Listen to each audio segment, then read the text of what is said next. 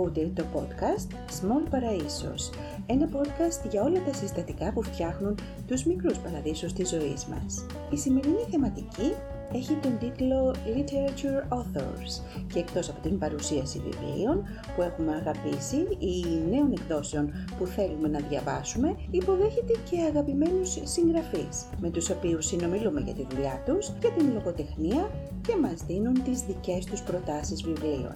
Σε αυτό το επεισόδιο έχουμε μια εκπληκτική καλεσμένη για σήμερα, την ε, κυρία Κώστια Κοντολέων και το βιβλίο της «Άννα το όνομά της». Όσοι παρακολουθείτε τα social media της εκπομπής μας έχετε ήδη πάρει μια γεύση από το οπιστόφυλλο του βιβλίου όπως το έχουμε παρουσιάσει και στη συνέχεια της εκπομπής μας θα έχουμε την ευκαιρία να συνομιλήσουμε μαζί της, να μάθουμε πράγματα για την ίδια, για τη συγγραφική της πορεία, να μιλήσουμε για τη λογοτεχνία, για την κριτική στα βιβλία που μας κάνει πάντα καλύτερους, αλλά και κυρίως για την λογοτεχνία που ευαισθητοποιεί και που μας κάνει καλύτερους ανθρώπους. Η συνέντευξή μας έλαβε χώρα στο σπίτι της κυρίας Κοντολέων και γι' αυτό θα μας συγχωρέσετε για τους εξωτερικούς θορύβους ή για το πολύ αγαπητό σκυλάκι που θα ακούτε, το σκυλάκι του γείτονα που θα ακούτε κατά τη διάρκεια της εκπομπής. Αυτό σημαίνει live και εμείς είχαμε μια εξαιρετική συζήτηση και περάσαμε ένα καταπληκτικό πρωινό και ελπίζω ότι θα ευχαριστηθείτε πάρα πολύ αυτή τη συνέντευξη. Ξεκινάμε! Λοιπόν, αγαπητές φίλες και φίλοι, όπως σας είπα και στον πρόλογό μας, έχουμε σήμερα κοντά μας την κυρία Κώστια Κοντολέων. Καλεσμένη μας σήμερα λοιπόν για αυτό το καταπληκτικό βιβλίο που διάβασα. Ο τίτλος του βιβλίου είναι «Άννα το όνομά της» από τις εκδόσεις Κλειδάριθμος. Η κυρία Κώστια Κοντολέων γεννήθηκε και ζει στην Αθήνα, είναι συγγραφέας και μεταφράστρια. Έχει γράψει πολλά μυθιστορήματα τα οποία έχουν εκδοθεί από διαφορετικούς εκδοτικούς οίκους. Το «Άννα το όνομά της» είναι μια προσφορά των εκδόσεων Κλειδάριθμος στην δική μας εκπομπή φυσικά, αλλά νομίζω και σε όλο το λογοτεχνικό κοινό. Η κυρία Κώστια έχει τιμηθεί με το κρατικό βραβείο μετάφρασης, με το βραβείο Ελληνικής Εταιρείας Μεταφραστών Λογοτεχνίας και με βραβεία από τον κύκλο του παιδικού βιβλίου και εδώ υπάρχει και κάτι το ενδιαφέρον, έτσι δεν είναι; Είναι η πρώτη φορά που δίνεται ένα τέτοιο βραβείο. Ναι, πρώτη και ίσως και η τελευταία, ε, γιατί δεν συνηθίζεται να δίνεται κρατικό βραβείο σε παιδικό βιβλίο. Μάλλον πηγαίνουμε για γκίνες. Δόθηκε όμως όντως σε παιδικό βιβλίο και αυτό ήταν η Ματίλντα του Roald Dahl. Και ήταν μια έκπληξη για μένα και μία μεγάλη χαρά βέβαια. Αυτό, να σας καλωσορίσουμε λοιπόν στην ε, εκπομπή μας, εδώ στο Ελληνικό Ανοιχτό Πανεπιστήμιο. Είμαστε πολύ χαρούμενοι που έχουμε τη δυνατότητα σήμερα από το σπίτι της συγγραφέως να έχουμε αυτήν την πολύ ωραία συζήτηση και να παρουσιάσουμε το μυθιστόρημά της, ε, Άννα το όνομά της, αλλά και να μιλήσουμε για κάτι που μας αρέσει πολύ, την λογοτεχνία. Λοιπόν, ε, εγώ θα κάνω έναν πρόλογο για να σας πω ότι το διάβασα μέσα στο καλοκαίρι ε, και τι μέσα στο καλοκαίρι, μέσα σε δύο μέρες γιατί είναι ένα από τα βιβλία που μπορεί να μην είναι πολύ φαντασιακό που μπαίνει σε βαθιά νοήματα όμως δεν σε αφήνει να το αφήσεις και είναι πολύ σημαντικό αυτό για τα βιβλία οπότε πάμε να σας διαβάσω λίγο το πιστόφυλλο του βιβλίου για να καταλάβετε λίγα πράγματα γι' αυτό. Είμαστε στη Λίμνο λοιπόν τη δεκαετία του 30. Ένας άνδρας χάνει σε μια καταστροφική πυρκαγιά τη γυναίκα και την κόρη του. Κυνηγημένος από τον πόνο και τις τύψεις, επειδή οι φλόγες δεν έκαψαν και τον ίδιο, έρχεται στην Αθήνα παραμονές του 40. Εκεί, στο πρόσωπο μιας άλλης γυναίκας, σκέφτεται πώς μπορεί ίσως να ανακαλύψει τον λόγο να συνεχίσει να υπάρχει και να δημιουργεί. Ένα νέο παιδί, γιος αυτή τη φορά, γεμίζει τις αγκαλιές του νέου ζευγαριού. Μα μέσα στο σπίτι τους κυριαρχούν μόνιμα οι δύο απούσες γυναίκες. Η μία διεκδικεί το πατρικό χάδι και η άλλη αμφισβητεί την παρουσία της νέας συντρόφου. Η ζωή ωστόσο απαιτεί τη συνέχειά της και αυτό το αγόρι θα πρέπει μόνο του να χαράξει τον δικό του δρόμο, απελευθερωμένο από το βάρος του, του παρελθόντος των άλλων. Η ιστορία λοιπόν αγαπητές ε, φίλες και φίλοι, ακροατές και ακροάτριες του, της εκπομπής μας είναι βασισμένη σε πραγματικά γεγονότα και σε οικογενειακά αρχεία. Η κυρία Κοντολέων αφηγείται μια πολύ ανθρώπινη ιστορία με τη μορφή της μυθιστορηματικής σύνθεσης και μέσα από αυτήν κάνει κάτι που σε μας αρέσει πολύ, χαρτογραφεί ουσιαστικά ένα μεγάλο κομμάτι του 20ου αιώνα. Γιατί σε μας αρέσει πάρα πολύ η ιστορία. Λοιπόν, ε, πολύ ενδιαφέροντες οι χαρακτήρες, θα πω εγώ, έτσι για να ξεκινήσουμε.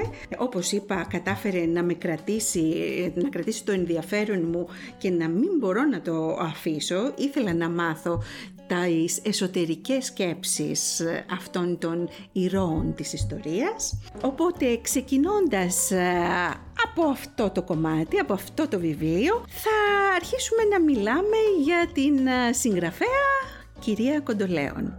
Ποιο ήταν το έναυσμα για τη συγγραφή αυτού του μυθιστορήματος; Για να περάσουμε μετά και στη μεγάλη σας αγάπη για τη λογοτεχνία.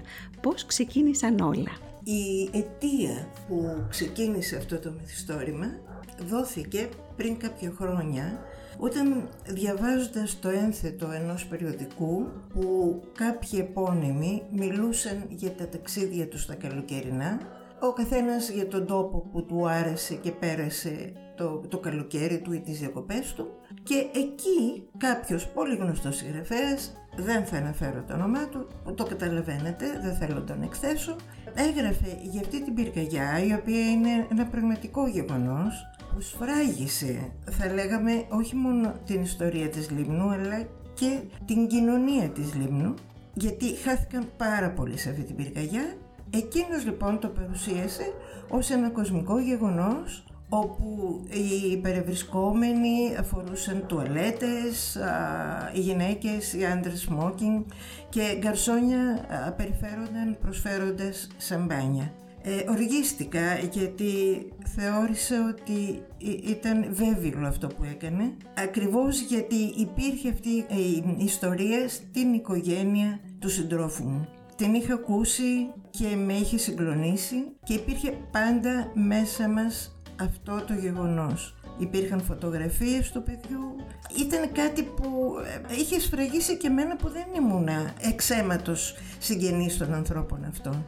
Και είπα, εγώ θα προσπαθήσω να γράψω την ιστορία όπως της πρέπει. Με το σεβασμό που της πρέπει και με την προσέγγιση των ηρώων όπως τους πρέπει. Καλά κάνατε γιατί μας δώσατε ένα εξαιρετικό βιβλίο. Πώς λοιπόν ε, ξεκινάει η πορεία σας, η ιστορία σας στο κομμάτι που λέγεται λογοτεχνία, πώς ξεκινήσατε τη συγγραφή; Και ήταν το πρώτο βιβλίο που σας όθησε, φαντάζομαι, να ακολουθήσετε αυτά τα βήματα; Ε, εγώ για 20 χρόνια είχα ασχοληθεί με την διδασκαλία αγγλικών, ετοίμαζα παιδιά για τα διπλώματα, lower proficiency και ήταν μια συγκλονιστική εμπειρία γιατί το κάθε παιδί ήταν μια ιδιαιτερότητα για μένα και ο στόχος μου να το να το φέρω να φτάσει και να αποκτήσει αυτό το, το δίπλωμα. Ωστόσο, μετά από 20 χρόνια, εκεί γύρω στα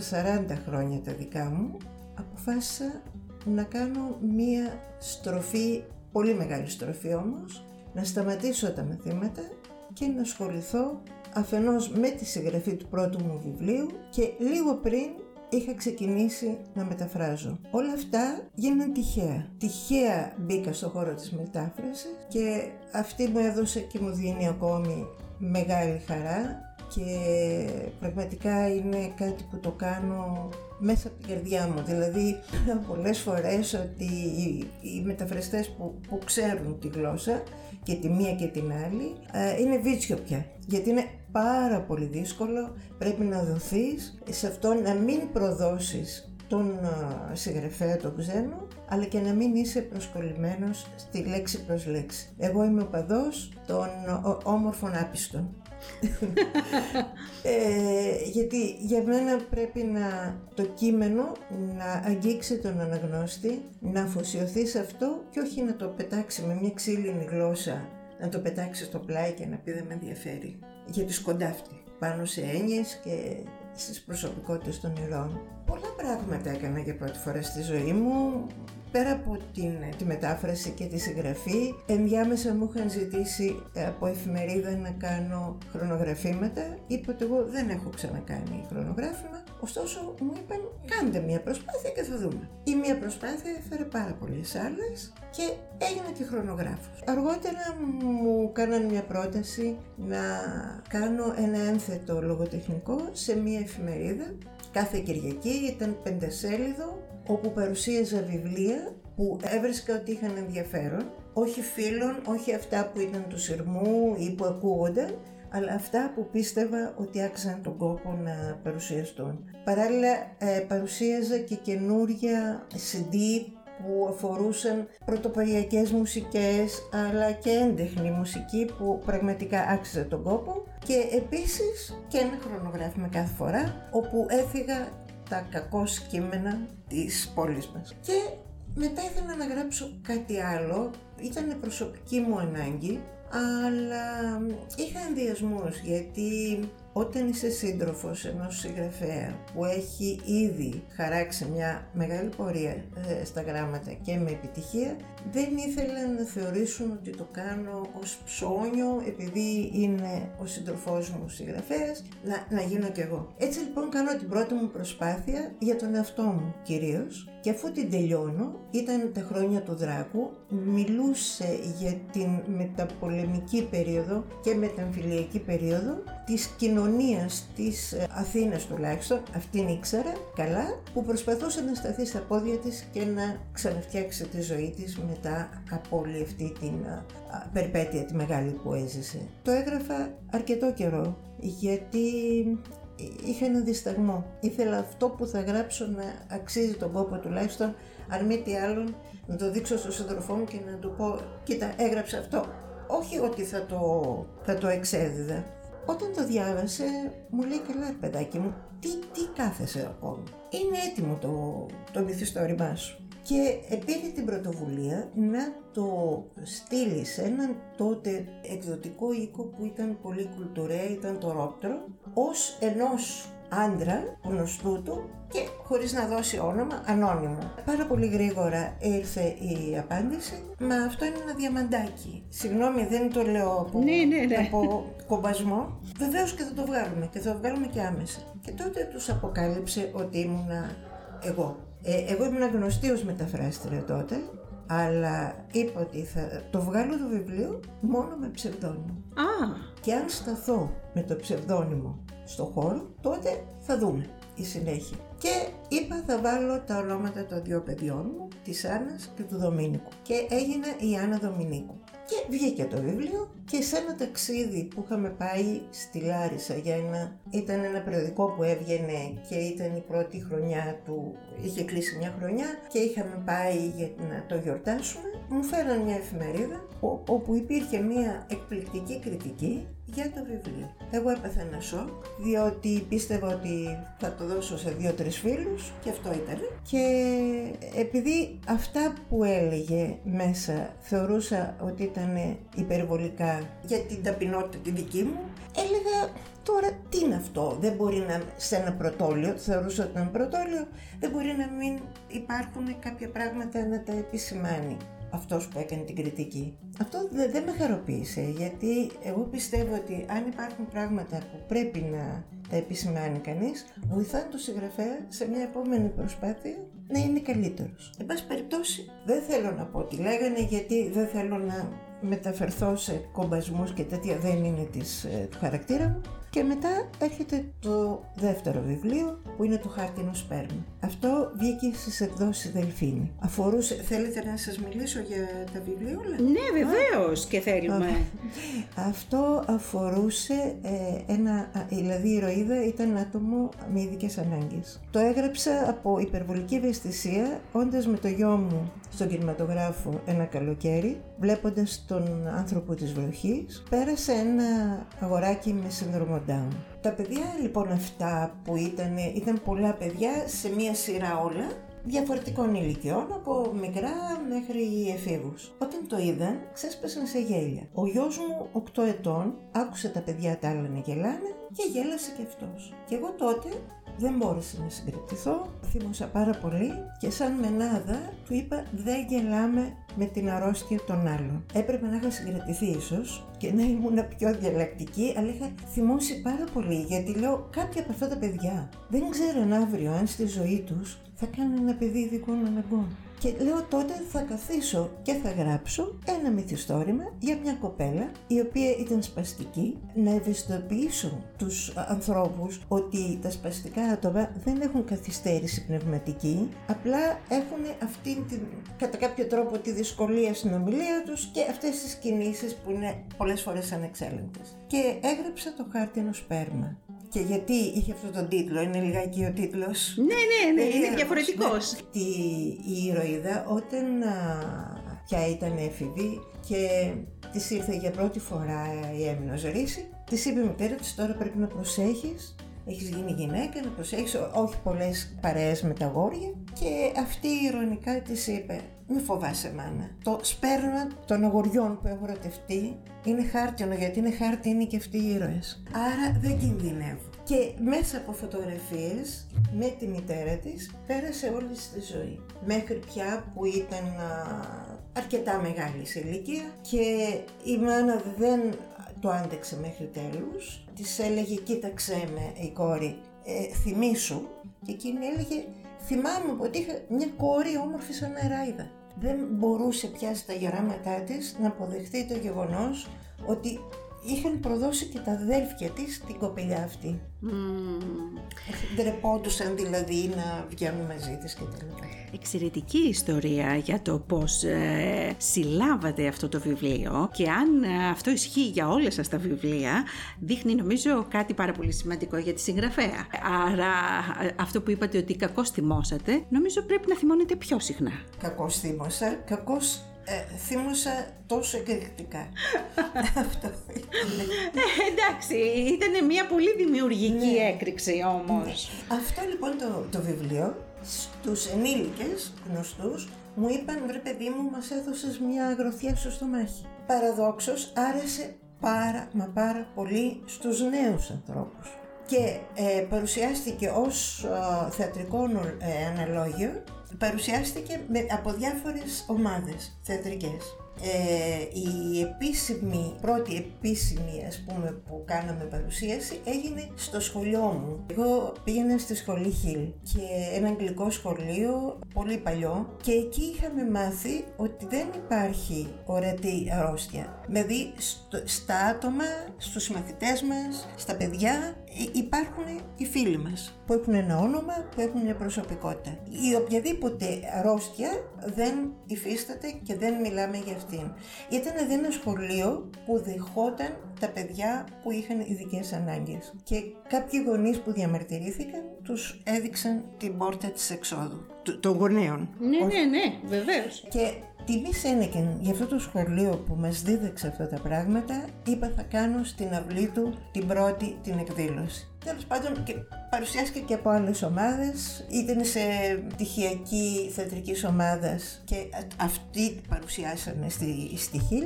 Είναι ένα βιβλίο που πραγματικά έτσι δόθηκα. Και μετά πάμε στα διηγήματα. Εγώ δεν είμαι μικρασιάτησα, ωστόσο μπολιάστηκα από την οικογένεια του συντρόφου μου. Ως μικρεσιάτες εκείνοι με έκαναν να αγαπήσω πάρα πολύ τη ράτσα τους και είπα θα γράψω διηγήματα για τους μικρεσιάτες από τους παλιούς, τους προγόνους μέχρι τη δεύτερη γενιά των προσφύγων εδώ. Ήταν διηγήματα μαγικού ρεαλισμού. Το λέω και ίσως σας φανεί παράξενο όπως όσοι το ακούν μου λένε καλά. Έχω την αίσθηση ότι δεν το έγραφα εγώ το βιβλίο, αλλά το γράφανε οι μικρασιάτες. Δηλαδή είπα πράγματα που δεν ήταν, δηλαδή η οικογένεια του άντρα μου, δηλαδή η πεθερά μου δεν μου έλεγε ιστορίες. Ήταν σύγχρονη γυναίκα, άλλα πράγματα με μάθαινε, όχι οι ιστορίες του παρελθόντος. Αυτά λοιπόν βγήκαν από μέσα μου, εντελώς αυθόρμητα, εντελώς πηγαία. Τόσο που κάνοντας πάλι για πρώτη φορά την παρουσίαση του βιβλίου στο Βόλο, τιμή είναι και για τη Νέα Ιωνία του Βόλου, ήρθε η πρόεδρος και μου είπε, καλά εσείς είσαστε μικρασιάτισσα, δεν το συζητάμε. Ο σύζυγός σας από πού είναι; Και θύμος εκείνος. Τέλος πάντων, Και επίσης υπήρξε το εξής που δεν θα το ξεχάσω ποτέ. Με φώναξαν Ιωνες στις 8 Μάρτη που είναι η μέρα της γυναίκας να μιλήσω για την γυναίκα, εγώ η μη μικρασιάτισσα. Ήταν τόσο συγκινητικό που τρέχανε δάκρυα τα μάτια μου. Και δεν υπερβάλλω. Δηλαδή τώρα να σε καλούν εσένα που δεν είσαι μικρασιάτη. Να μιλήσεις ήταν ύψιστη τιμή για μένα. Είναι καταπληκτικό αυτό που έχετε ζήσει. Και μήπως ήσασταν επηρεασμένοι από τον μαγικό ρεαλισμό της Αλιέντε. Όχι, γιατί δεν είχα διαβάσει τότε. Α, εγώ τώρα που ναι. έχω διαβάσει πολύ Αλιέντε και μου το λέτε αυτό, με κάνω αμέσως τη σύνδεση. Και λέω, θα το διαβάσω το μυθιστόρημα αυτό. Ε, το υπόσχομαι, αγαπητές φίλες και φίλοι και θα σας ε, το βάλω στην εκπομπή. Θα περιμένω να δω κάτι ανάλογο. Μάλιστα ο τίτλος του ήταν «Σιγανά σιγανά πατώ τη γη» από το τραγούδι από το Τζιβέρι γιατί πίστευα ότι όλοι αυτοί τα χνάρια τους τα οποία ήταν σιγανά σιγανά στην πορεία εμάς μας, μας φράγισαν με τον τρόπο σκέψης τους, με τον τρόπο ζωής τους, με τις ιστορίες τους και πραγματικά τα αγαπώ πάρα πολύ. Πολύ πετυχημένη σκέψη και τώρα που το λέτε πάλι αυτό συνειδητοποιώ και ότι πόσο ταιριαστή ήταν η τίτλη στα μικρά κεφάλαια αυτού του βιβλίου, Άννα το όνομά της, με την πλοκή. Κάνετε εξαιρετικές συνθέσεις. Το είπαν σε διάφορες παρουσιάσεις ότι τους βοήθησε πάρα πολύ να κατανοήσουν το κάθε κεφάλαιο πριν το διαβάσουν. Δηλαδή ήταν ένας μπούσουλας. Ήταν μια πηξίδα το τι θα διαβάσουν. Για να είμαι ειλικρινής, την ιδέα την είχα πάρει, είχα μεταφράσει την κλέφτρα των βιβλίων. Όπου εκεί ο φυγητής είναι ο θάνατος. Και ο οποίος προδιαθέτει τον αναγνώστη τι θα συμβεί, με λίγα λόγια, τι θα συμβεί στο κεφάλαιο που θα διαβάσει και θεώρησα ότι ήταν πολύ βοηθητικό για τον αναγνώστη να ξέρει τι θα διαβάσει. Συμφωνώ απόλυτα σε αυτό που λέτε και εδώ θα ρωτήσω, επειδή είπατε το έκλεψα, αλλά νομίζω ότι αυτό κάνουμε όλοι μας όταν διαβάζουμε, έτσι, η γνώση αυτό προϋποθέτει. Μάλλον αυτό συνεπάγεται. Πόσο σας έχει βοηθήσει το γεγονός ότι ήσασταν μια πολύ πετυχημένη μεταφράστρια και είχατε αυτή την, τη σύνδεση με τη λογοτεχνία; Αλλά και πόσο σας έχει εξελίξει μέσα σε όλα αυτά τα χρόνια. Εγώ έχω την ιδιότητα, το είπαμε άλλωστε ότι είμαι από τις άπιστες όμορφες, ή όμορφες άπιστες όπως θέλετε, επειδή υπήρχε μέσα μου η ανάγκη της λογοτεχνίας, μετέφραζα λογοτεχνικά. Δηλαδή προσπαθούσα, χωρίς να προδίδω το κείμενο, να του δίνω μία, όχι ζεστασιά, γιατί υπήρχαν και κείμενα που δεν είχαν ζεστασιά, να το κάνω στον αναγνώστη πιο ευανάγνωστο. Αυτό με βοήθησε στη συγγραφική μου πορεία, αλλά και η συγγραφική μου πορεία ήταν αυτή που βοήθησε τη μεταφραστική μου. Και δεν μπορώ παρά να μεταφράζω λογοτεχνικά. Οι περισσότεροι μου λένε ότι είναι καλό. Εγώ δεν ξέρω αν είναι καλό ή αν είναι ελάττωμα. Δηλαδή λένε ότι διαβάζουν μια μετάφραση μου και είναι σαν να τη διαβάζουν να έχει γραφτεί στα ελληνικά. Δεν ξέρω αν είναι καλό ή αν είναι κακό. Αν πάση περιπτώσει δεν μπορώ να κάνω κάτι άλλο. Εμείς θα πούμε ότι είναι εξαιρετικό. Γιατί τουλάχιστον, ε, πώ σας είχα πει έτσι, ε, μιλώντας ιδιαίτερω, σας γνώρισα μέσα από αυτό το βιβλίο. Οπότε ε, πολύ ωραία τα γράφετε έτσι όπως γράφετε. Λοιπόν, και για να επιστρέψουμε στο βιβλίο το συγκεκριμένο, θέλω να σας ρωτήσω λοιπόν, γιατί μιλάμε για απώλειες μέσα σε αυτό το βιβλίο, γιατί η απώλεια είναι αυτή που χαράζει τις ζωές των ανθρώπων; Και όντως οι νεκροί επηρεάζουν τόσο πολύ τη ζωή των ζωντανών; Πιστεύω πως ναι. Δεν, δεν μπορούν οι μνήμες να χαθούν για αυτούς που έχουν φύγει. Αν εμείς αρνούμαστε να είμαστε πιο ανοιχτοί σε αυτό, είναι ίσως γιατί φοβόμαστε.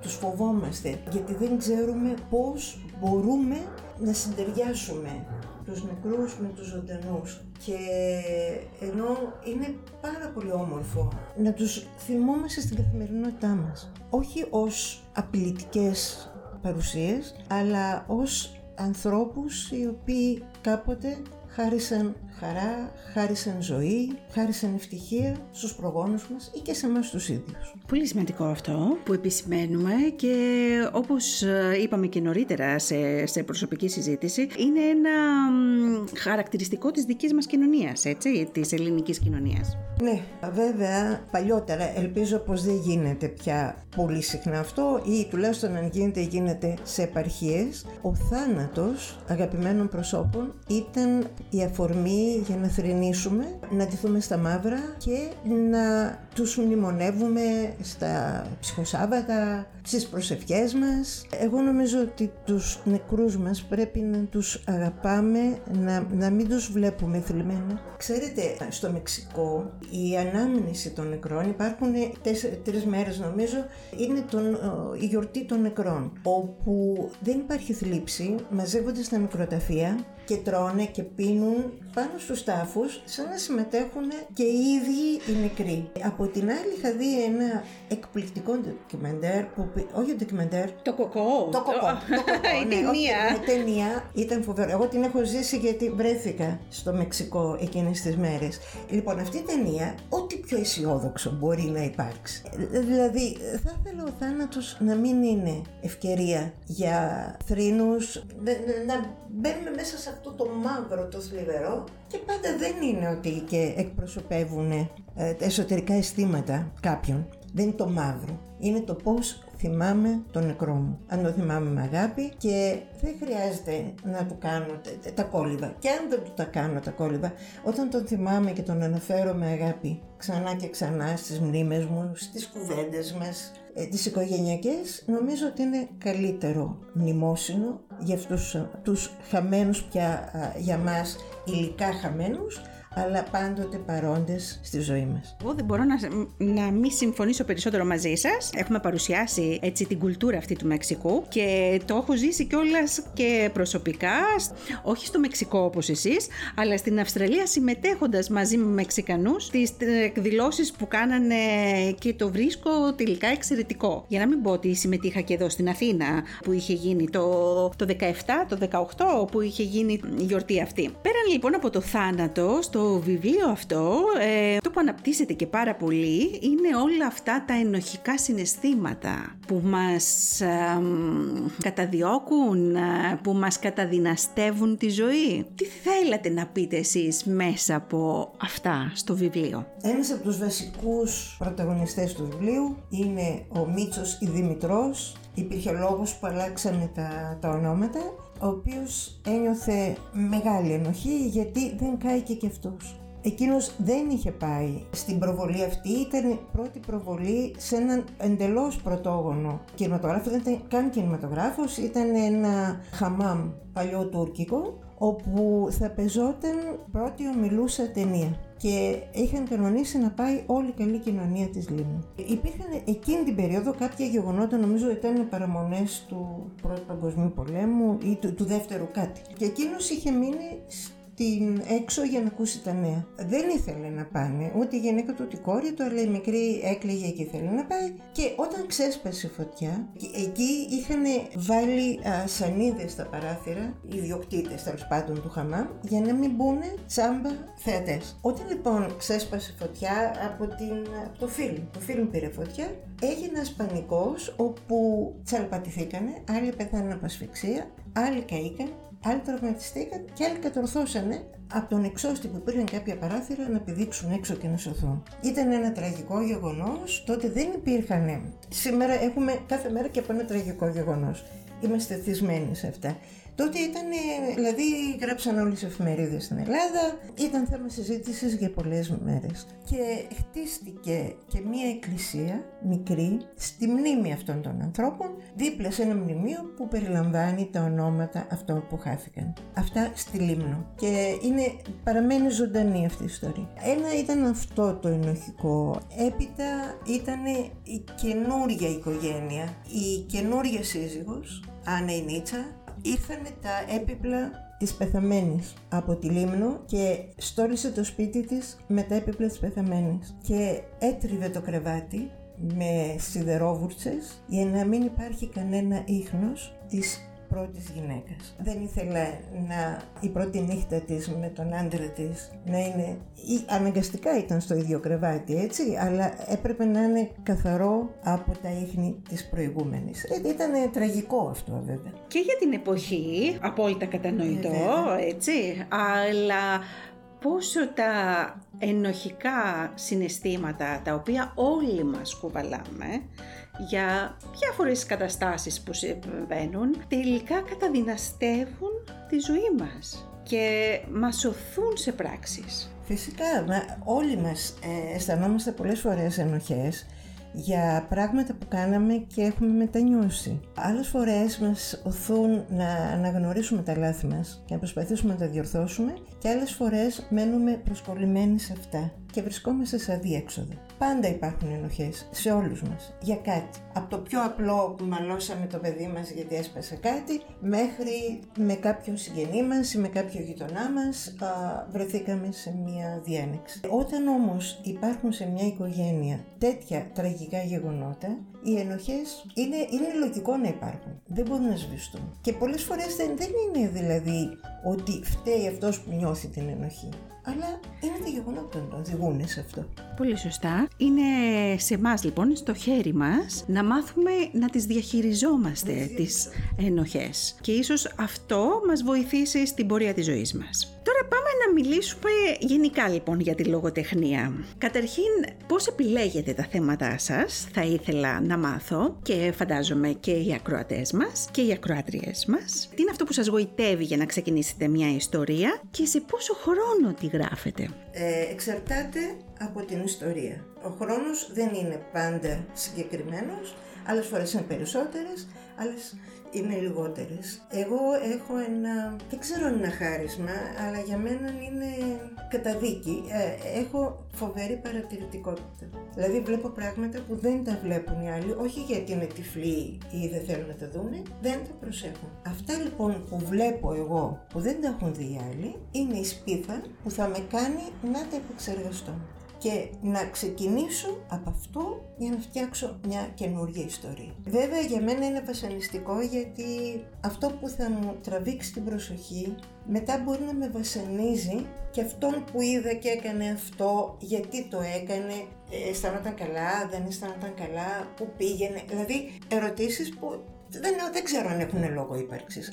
Όμως, με, δηλαδή αυτή η παρατηρητικότητα από τη μια μου έχει δώσει πάρα πολλά ερεθίσματα και απ' την άλλη με κάνει να, να βιώνω αυτό που κάνουν οι, άνθρωποι αυτοί που τους επιλέγουν να τους κάνουν οι ήρωες στα βιβλία μου. Έχοντας ε, γράψει εσείς και έχοντας διαβάσει και μεταφράσει πάρα πολλά βιβλία, έτσι, ποια είναι κατά τη γνώμη σας κορυφαία θέματα της λογοτεχνίας; Υπάρχουν ε, διάφορα θέματα που είναι κορυφαία. Ε, ένα είναι η ιστορία. Δηλαδή τα ιστορικά βιβλία τα οποία είναι βεβαίως γραμμένα με αλήθειες και ντοκουμενταρισμένα σε αυτά τα οποία ε, γράφουν είναι πάρα πολύ ενδιαφέροντα και εξαρτάται και από την περίοδο που αναφέρονται όπου μαθαίνουμε πράγματα που δεν τα ξέραμε και τα μαθαίνουμε εφόσον είναι ειλικρινές στο κείμενο τα μαθαίνουμε με τη σωστή τους και την πραγματική τους διάσταση. Άλλη μια μορφή α, λογοτεχνίας είναι η συναισθηματική λογοτεχνία. Αυτή ενέχει το κίνδυνο να καταφύγουμε και σε υπερβολές, δηλαδή έρωτες που ήταν αδιέξοδοι, έρωτες που είχαν ο τέλος, γλυκανά άλλα τα πράγματα τα οποία αρέσουν, δεν μπορώ να πω, αλλά δεν είναι για μένα η λογοτεχνία όπως εγώ τη θεωρώ. Ε, μέσα από μυθιστορήματα που αναφέρουν τις σχέσεις, τις προσωπικές, τις ψυχολογικές ανάμεσα στα άτομα, τις, ανάμεσα στα άτομα και αυτά που είναι μέσα σε μια οικογένεια. Δηλαδή υπάρχουν πράγματα που είναι κρυμμένα και δεν βγαίνουν έξω. Και όταν θα ακολουθήσει ένας φόνος, μια βίαιη κατάσταση, τότε μαθαίνουμε και λέμε μα δεν ξέραμε, ήταν καλός ο γείτονας. Δηλαδή να μου αναλύσεις ως συγγραφέας τις ψυχολογικές ε, διακυμάνσεις και περιπέτειες που έχει ο, ο κάθε ήρωάς σου. Που είναι βέβαια ε, συμβατή με την πραγματικότητα πραγματικότητα, με τη ζωή μας. Όχι υπερφύαλα πράγματα που δεν, δεν ακολουθούν μια πραγματικότητα. που ταιριάζουν στο Ναι. παραμύθι της Ταχτοπούτας που Ναι. ήταν εξαιρετικό αυτό που διάβασα, τώρα το διάβασα με το θάνατο της Ειρήνης Παπάς Ναι, ναι. που είπε ότι η Σταχτοπούτα ήταν ίσως το πιο εσχρό παραμύθι Ναι, ε, που έχει γραφτεί ποτέ. Και ξέρετε, αυτά τα παραμύθια δεν γράφτηκαν για παιδιά. Γράφτηκαν για ενήλικες. Στη, τους χειμώνες δίπλα στην πυροσιά λέγαν τις ιστορίες. Για να τα βγάλουν στα παιδιά τα έχουν απλοποιήσει, ενώ είναι πολύ σκληρά. Δηλαδή στα κτοπούτα είναι πολύ σκληρό παραμύθι. Το έχουν όμως ωραιοποιήσει για να ε, μην τρομάξουν τα παιδιά. Όμως εγώ νομίζω ότι τα παιδιά δεν πρέπει να ζουν σε έναν ζαχαρωμένο κόσμο. Συμφωνώ απόλυτα μαζί σας. Πρέπει να, να ξέρουν την πραγματικότητα. Άλλωστε, μέσα από τα video games, μέσα από τις, ε, τα serial και αυτά, η βία είναι διάχυτη. Την ξέρουν, την γνωρίζουν. Μέσα στα σχολεία, με το bullying. Ε, υπάρχουν βιβλία που γράφουν για το, βου- το bullying και είναι εξαιρετικά βιβλία. Δηλαδή, είναι και, και αυτό ένας τομέας που θα πρέπει να μάθουμε στα παιδιά μας ότι η βία δεν είναι καλό πράγμα. Αλλά υπάρχουν παιδιά που την βιώνουν στις οικογένειές τους και από δειλία την εξασκούν στα άλλα τα παιδιά. Α, υπάρχουν τα ταξιδιωτικά, τα ταξιδιωτική λογοτεχνία, η οποία μας ε, γνωρίζει τόπους που δεν τους ξέρουμε, έθιμα, α, τα οποία αν έχουμε την τύχη να τα δούμε σε ντοκιμαντέρ, βλέπουμε ότι έχουν το δικό τους πολιτισμό. Είτε διαβάζοντάς τα α, μέσα από τις α, περιγραφές, έχουν το δικό τους πολιτισμό. Μπορεί εμείς να θεωρούμε ότι είναι άγρια, αλλά δεν είναι άγρια. Έχουν εκείνοι τους δικούς τους κώδικες. Υπάρχουν και τα ευθυμογραφήματα, τα οποία όταν δεν καταλήγουν στη χειδαιότητα, προσφέρουν μια ανάσα ε, ελαφρότητας ε, σε αυτόν που το διαβάζει, θα γελάσει, θα το χαρεί. Με- υπάρχουν και τα επιστημονικά βιβλία, τα οποία όμως είναι... Και η ειδικά. αστυνομική λογοτεχνία. Α, καλά, που ξεχάσαμε την αγαπάμε αστυνομική. πάρα πολύ. Και την αστυνομική, βέβαια. Βέβαια και τα θρύλα. Αλλά για μένα μου αρέσει πάρα πολύ η αστυνομική, αλλά μου φωνάζουν στο σπίτι, διότι βρίσκω τον. ε, Το δολοφόνο. Το δολοφόνο. Ε, ναι, ναι. Και μου λένε δεν είναι δυνατόν να το βρίσκεις. Αλλά το βρίσκω γιατί έχω μάθει από τα διαβάσματά μου να στοχεύω εκεί που μου δίνει. Μου δίνει ένα στοιχείο που μπορεί να περνάει έτσι, αλλά άμα το προσέξω θα με πάει εκεί. Α, Φωνώ όχι απλά 100%. Προχθές το σκεφτόμουν γιατί έβλεπα μία σειρά σε κάποιο κανάλι. Πολύ ενδιαφέρουσα σειρά αστυνομική ε, ισπανικής παραγωγής.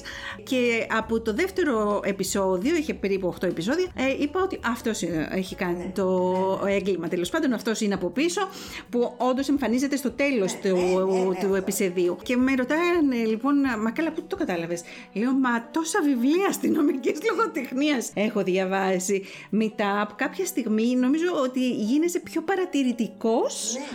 Έχεις μάθει τη λογική να σκέφτεσαι πίσω από αυτό, έτσι; Δεν σου δείχνει ποτέ η αστυνομική λογοτεχνία, δεν σου δείχνει εξ αρχής ποτέ αυτόν ο οποίος είναι ένοχο. Σου δείχνει άλλους που φαίνονται σαν ένοχοι, αλλά είναι αθώοι. Ναι, και αυτό είναι ένα κομμάτι της αστυνομικής λογοτεχνίας, γιατί τώρα παρουσιάσεις την εκπομπή, έτσι, οι Σκανδιναβοί, απλώνονται και σε άλλα κομμάτια που από την αρχή γνωρίζεις ποιος είναι ο δολοφόνος, αλλά έχει και εκεί πολύ μεγάλη σημασία το ψυχολογικό υπόβαθρο. Εκεί η ψυχολογία και αστυνομικό εμπλέκονται πολύ περισσότερο από το να, να βρεις το δολοφόνο. Ναι, καλά, όχι, δεν μιλάμε τώρα Ναι, ναι, αστυνομικά, ναι. αστυνομικά, έτσι. Ναι, ναι, ναι, ναι. Για τα, για τα πα- παλιά γάθα που μας αρέσει αυτό το Who Did It. Λοιπόν, ε, η οποία κάνει εντύπωση πώς έγραφε και φανταζόταν όλα αυτά τα, τα, τα περίπλοκα. Δηλαδή εκεί πια μπερδεύεσαι. Έχει πολλά άτομα ε, που φαίνονται ότι είναι και ένοχοι. Πώς τα κατάφεραν αυτή η γυναίκα και λέει οι εμπνεύσεις ερχόταν όταν έπλαινε τα πιάτα στον αρχή. Έτσι έχω διαβάσει. Δεν ξέρω. Έχοντας διαβάσει Αγκάθα Κρίστη αρκετά, αλλά και κάποια πράγματα για τη ζωή της, δεν νομίζω ότι ήταν η τυπική νοικοκυρά που έπλαινε το... ναι. εγώ. Νομίζω ότι αυτό είναι πιο πολύ μύθος. Μήπως, Ναι, πρέπει να ήταν ένας πολύ ιδιαίτερος χαρακτήρας, έτσι, και ήταν και μια γυναίκα μ, τσι, κοσμογυρισμένη, θα έλεγα. Δεν είναι τυχαίο. Όχι, δεν είναι τυχαίο ότι τη βλέπουμε και σήμερα, έτσι. Μα δεν είναι τυχαίο ότι τα βιβλία της Αγκάθα Κρίστη απολούνται ακόμα και είναι το σημείο αναφοράς α, πολλών ανθρώπων. Είναι η Βασίλισσα. ναι.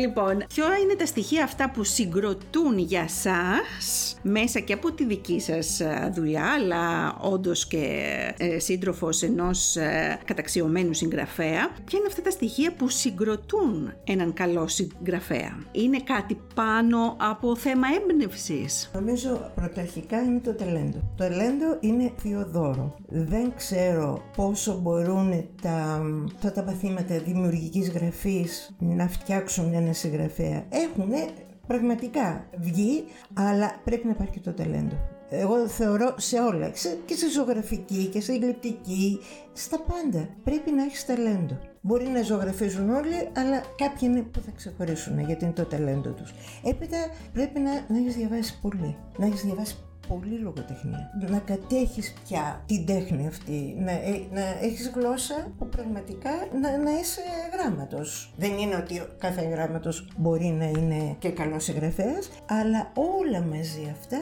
συν την, α, τα ερεθίσματα που παίρνεις, να μπορείς να τα εκμεταλλευτείς και να βγάλεις από εκεί αυτό που θα σου οδηγήσει να γράψεις ένα βιβλίο που θα έχει ενδιαφέρον. Στα χρόνια που εσείς μεταφράζετε, που διαβάζετε, που γράφετε και έχοντας περάσει και μια πανδημία έτσι που προσωπικά θεωρώ ότι βοήθησε το βιβλίο, θα ήθελα να μου πείτε τι πιστεύετε εσείς για την αναγνωστικότητα του Έλληνα, σε ποιο βαθμό βρισκόμαστε, αν έχουμε κάνει πρόοδους και αν ζηλεύετε ξένους συγγραφείς που απευθύνονται σε ένα κοινό που πραγματικά λατρεύει το διάβασμα. Θα γίνω δυσάρεστη. Λυπάμαι. Δεν νομίζω ότι υπάρχει διαδεδομένη κουλτούρα στον Έλληνα α, της ανάγνωσης βιβλίων. Ωστόσο υπάρχουν, υπάρχει ένας ικανός αριθμός ανθρώπων που διαβάζουν και ασχολούνται με τη λογοτεχνία όμως θα πρέπει με κάποιο τρόπο η πολιτεία, δεν ξέρω,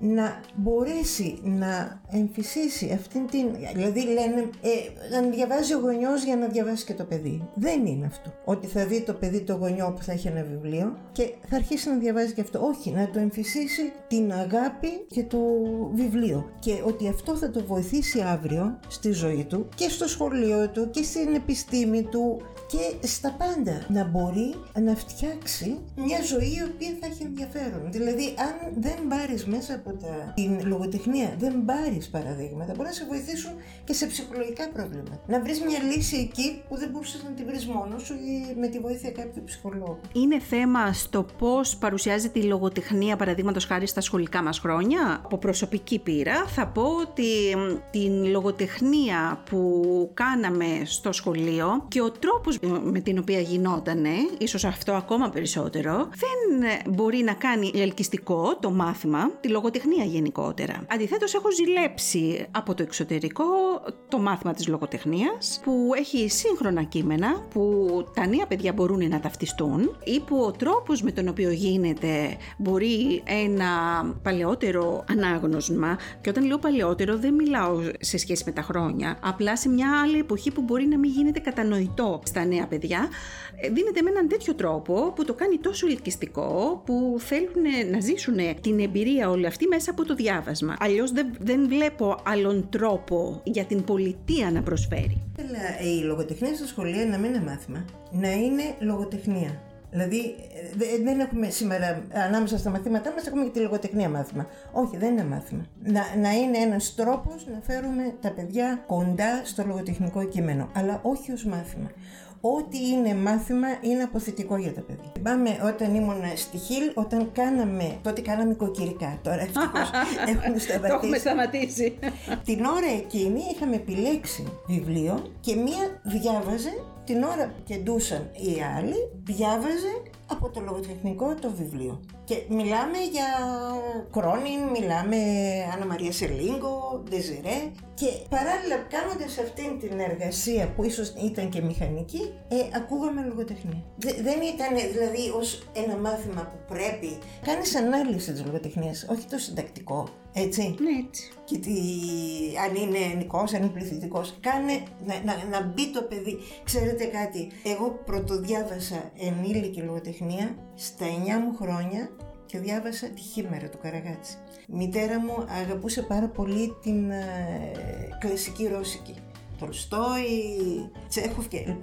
Και μέσα στα βιβλία της βρήκα και διάβασα αυτό. Ξέρετε τι αποκόμισα, γιατί δεν το είπα σε κανένα και δεν βοήθησε κανείς να το καταλάβω, ότι άφησε η ηρωίδα την κόρη της να πεθάνει, που ήταν άρρωστη, για να πάει στον αγαπημένο της. Και ήταν αδιανόητο πώς η μάνα άφησε όταν την ξαναδιάβασα ενήλικη, λέω τι ήταν αυτά; Ω παιδί δεν έπρεπε να διαβάσεις τη χήμερα του Καραγάτση στα 9 χρόνια. Δηλαδή θέλω να πω ότι η κάθε ηλικία έχει τις, ε, τους κανόνες της τι θα διαβάσεις και τι μπορεί να καταλάβει το παιδί και τι να αποκομίσει. Και εμείς λοιπόν μέσα από αυτή την εκπομπή προσπαθούμε λοιπόν για να κάνουμε το βιβλίο αγαπητό, το βιβλίο σε όλες του τις μορφές, όποιο είδος λογοτεχνίας θέλεις να διαβάσεις. Εντάξει, η αλήθεια είναι ότι όπως και εσείς γράφετε συγκεκριμένα θέματα, έτσι και εγώ παρουσιάζω συγκεκριμένους συγγραφείς. Το ιστορικό μυθιστόρημα, το κοινωνικό μυθιστόρημα είναι, ναι,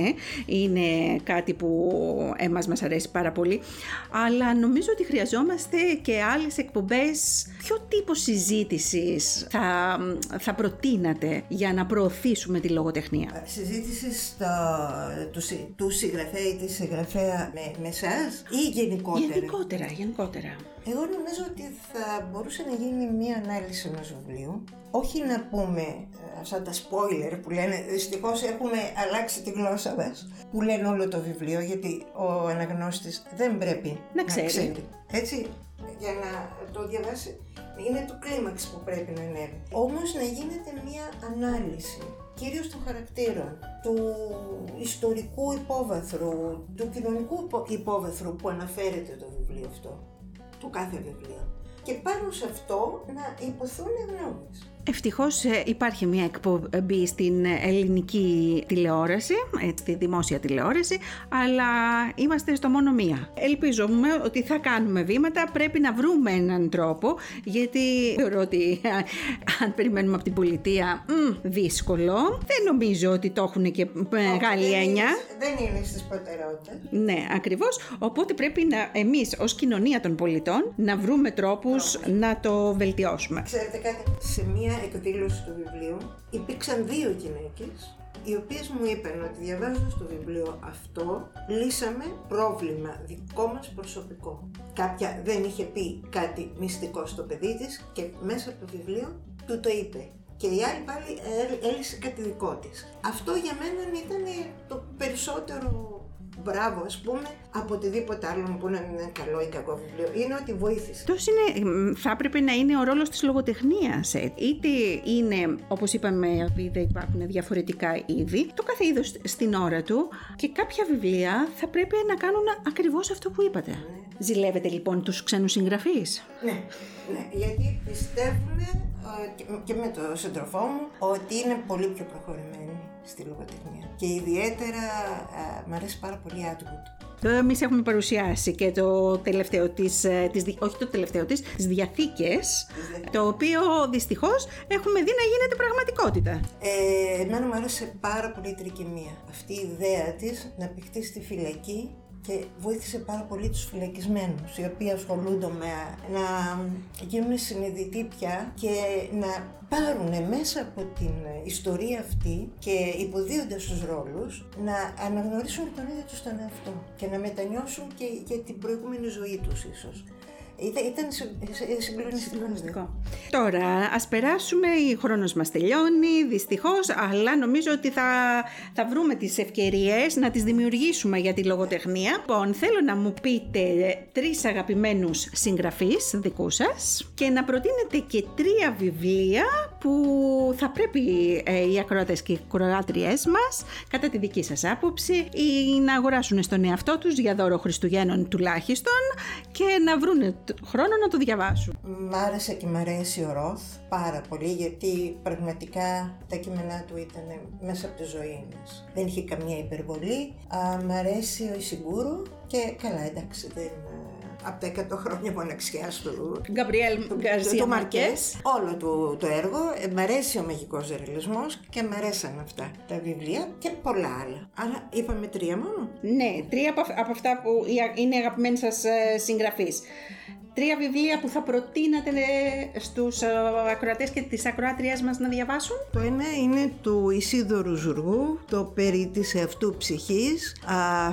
είναι πραγματικά εξαιρετικό μυθιστόρημα και δεν είναι ελευθερή ε, μυθιστόρημα, δεν είναι να περάσεις την ώρα σου, είναι να αναπτύξεις, τις, δηλαδή να ενεργοποιήσεις τη σκέψη σου. Και έχει πάρα πολύ ενδιαφέρον, αλλά είναι για αναγνώσεις που τους αρέσει το ιστορικό και θα μάθουν πολλά, έχει να κάνει και με το Βυζάντιο και ένα είναι αυτό, ένα είναι της Ασημένιας της Σαράφη. Η Ασημένια Σαράφη έχει γράψει πολύ ωραία βιβλία ε, το Πλάτωνος Οριεντάλης, τα Αρόδου και, και άλλα. απλά θα μιλήσω για το τελευταίο της. Ο παππούς δεν θα ψηφίσει φέτος. Δεν είπα για τον ε, Ισίδωρο ότι είναι εκδόση πατάκι. Η Ασμία Σαράφη μιλάει για την, την περίοδο πριν από τις εκλογές που γίνουν το 81. Έχει πάρα πολύ ενδιαφέρον και με αναδρομές στο παρελθόν. Και αυτό είναι από τις εκδόσεις κλειδάριθμους και επίσης είναι το Άγρια Χόρτα της Βάλιας Τσάιτα Τσιλιμένη ε, από τις εκδόσεις Κύχλη που είναι ποιητική συλλογή. Αυτά είναι τα, τα πρόσφατα που έχω διαβάσει το καλοκαίρι και τα προτείνω. Τέλεια. Και ποιο βιβλίο διαβάζετε αυτή τη στιγμή; Αυτή τη στιγμή δεν μπορώ να διαβάσω τίποτα γιατί έχω αφενός μία μετάφραση η οποία τρέχει και ξέρετε το καλοκαίρι ξεχνιόμαστε λιγάκι και πρέπει να την προχωρήσω και αφετέρου έχω ξεκινήσει ένα καινούριο μυθιστόρημα και θέλω να είμαι αφοσιωμένη και σε αυτό. Έχουμε τίτλο για το μυθιστόρημα. Όχι. Όχι, αλλά επειδή είναι δύσκολο λίγο το θέμα, θέλω να το πάω πολύ σιγά. Το σημαίνει ότι θα έχουμε και συνέχεια, ε; έτσι βεβαίως να, να τα πούμε για αυτά. Λοιπόν, ε, θέλω να σας ευχαριστήσω πάρα πολύ που είχαμε την ευκαιρία, τη χαρά και να γνωριστούμε, να μας έχετε καλεσμένους, να μας φιλοξενείτε μάλλον σήμερα την εκπομπή μας στο σπίτι σας, να έχουμε αυτή την πάρα πολύ ωραία συζήτηση και τα πριν και τα πριν εκτός μικροφώνου. Εγώ θέλω να πω στους ε, ακροατές και τις ακροάτριές μας ότι ήταν η πρώτη μου επαφή με την γραφή της κυρίας Κοντολέων. Γι' αυτό φυσικά και την ε, προσκάλεσα εδώ. Το βιβλίο της το βρήκα εξαιρετικό, πολύ ανθρώπινο, πολύ ειλικρινές, ε, με ψυχολογικές εκφάνσεις που πολλοί θα ταυτιστούν μαζί τους σε αυτή την, ειδικά την περίοδο που ζούμε. Παρουσιάζει πάρα πολύ ωραία μια περίοδο της ιστορικής προπολεμικής Αθήνας. Μιλάει για τις προσφυγικές οικογένειες που πολλοί από εμά πολύ καλά γνωρίζουμε και πόσο επίκαιρο εξακολουθεί να είναι το θέμα αυτό. Της πολύ σκληρής προσπάθειας που κάνανε και οι δικοί μας ε, πρόγονοι αλλά και οι νεότεροι ε, σε όποιο σημείο του πλανήτη προσπαθούν να ριζώσουν και να ευδοκιμήσουν. Μια καταπληκτική Αθήνα λοιπόν ε, από πολλές πλευρές που μπορείτε να τη δείτε μέσα από αυτό το βιβλίο. Ευχαριστώ πάρα πολύ λοιπόν κυρία Κοντολέων που ήσασταν σήμερα μαζί μας. Και εγώ ευχαριστώ πάρα πολύ. Ήταν υπέροχο το πρωινό που περάσαμε μαζί και πριν και μετά με την ηχογράφηση μιλήσαμε για πάρα πολλά ενδιαφέροντα ε, θέματα και ευχαριστώ και για τα καλά σας λόγια για το βιβλίο μου. Να είστε καλά. Ακούσατε το podcast Small Παραΐσος με την Γεωργία Φουντουλάκη. Ένα podcast για τους μικρούς παραδείσους της ζωής μας. Ακολουθήστε μας στις πλατφόρμες Spotify, Google Podcast και Anchor και στα social media της εκπομπής μας για να μην χάνετε τα καινούργια επεισόδια μας. Γεια σας!